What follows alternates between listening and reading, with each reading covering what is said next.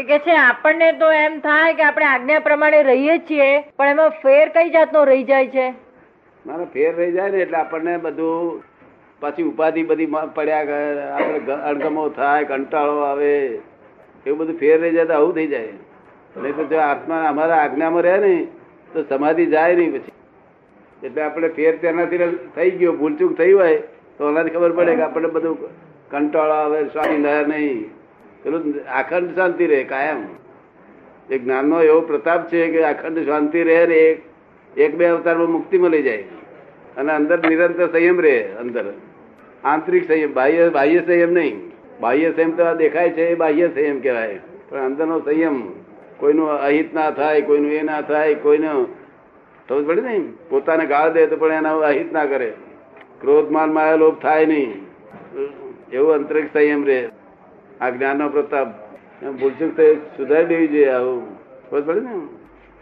ના આજ્ઞામાં રહેતા હોય ના વર્તા હોય તો આજ્ઞા આપનાર નહીં કોમી. તો અને આજ્ઞામાં ના રહી અને હોય તો આપણી ભૂલ. ખબર પડે ને? આ શુદ્ધાત્મા હું છું એવું બોલવાથી કોઈ મોક્ષ થાય નહીં. એ તો અનુભવ સિદ્ધ રહેવું જોઈએ. કેવું?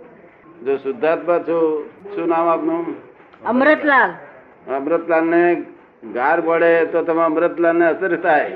તમે અમૃતલાલ હોય તો શુદ્ધાત્મા હોય તો અસર ના થાય. કેવું? એમ નામ શુદ્ધાત્મા કહેવાય. આમ શુદ્ધાત્મા બોલવાથી ના દાડો વરે નહીં. તમને સમજાય છે? તમે પૂછ્યું છે કે શુદ્ધાત્મા હું જ છું એવું માનવાથી પતિ ના પતી જાય. એવું ઘણા સાધુઓ બોલે કે શું દાડો વરે નહીં. અનુભવ પૂર્વક બોલવું જોઈએ. કેવું? એ વાત તો સાહેબ કે મારું શું કહેવાનું? મારું કહેવાનું શું છે કે આપણે શુદ્ધાત્મા છીએ.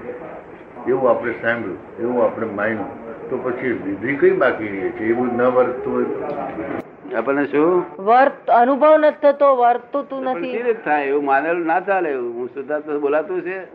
તો કઈ વિધિ બાકી રહે છે બધું આખી જ વિધિ કશું કર્યું નથી કહેવાય હું શુદ્ધાત્મા શબ્દથી જ ના ચાલે.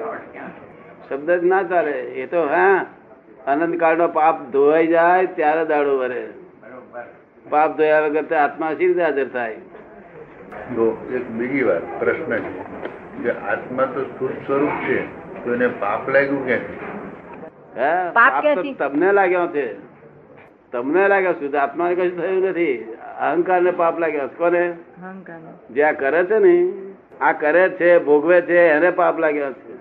તો પુણ્ય એ કરે છે ને પાપે એ કરે છે. આત્મા તો નિ- ચોખ્ખો જ છે. તો એટલે અહંકાર ખલાસ થાય તો આત્મા પ્રાપ્ત થાય નહીં ના થાય. અહંકાર જતો રહે ત્યારે આત્મા પ્રાપ્ત થાય. શું એમનું કેવું છે કહો? અનુભવ કરવો છે. હા અનુભવ પૂર્વક થાય એ કરવો છે એમને.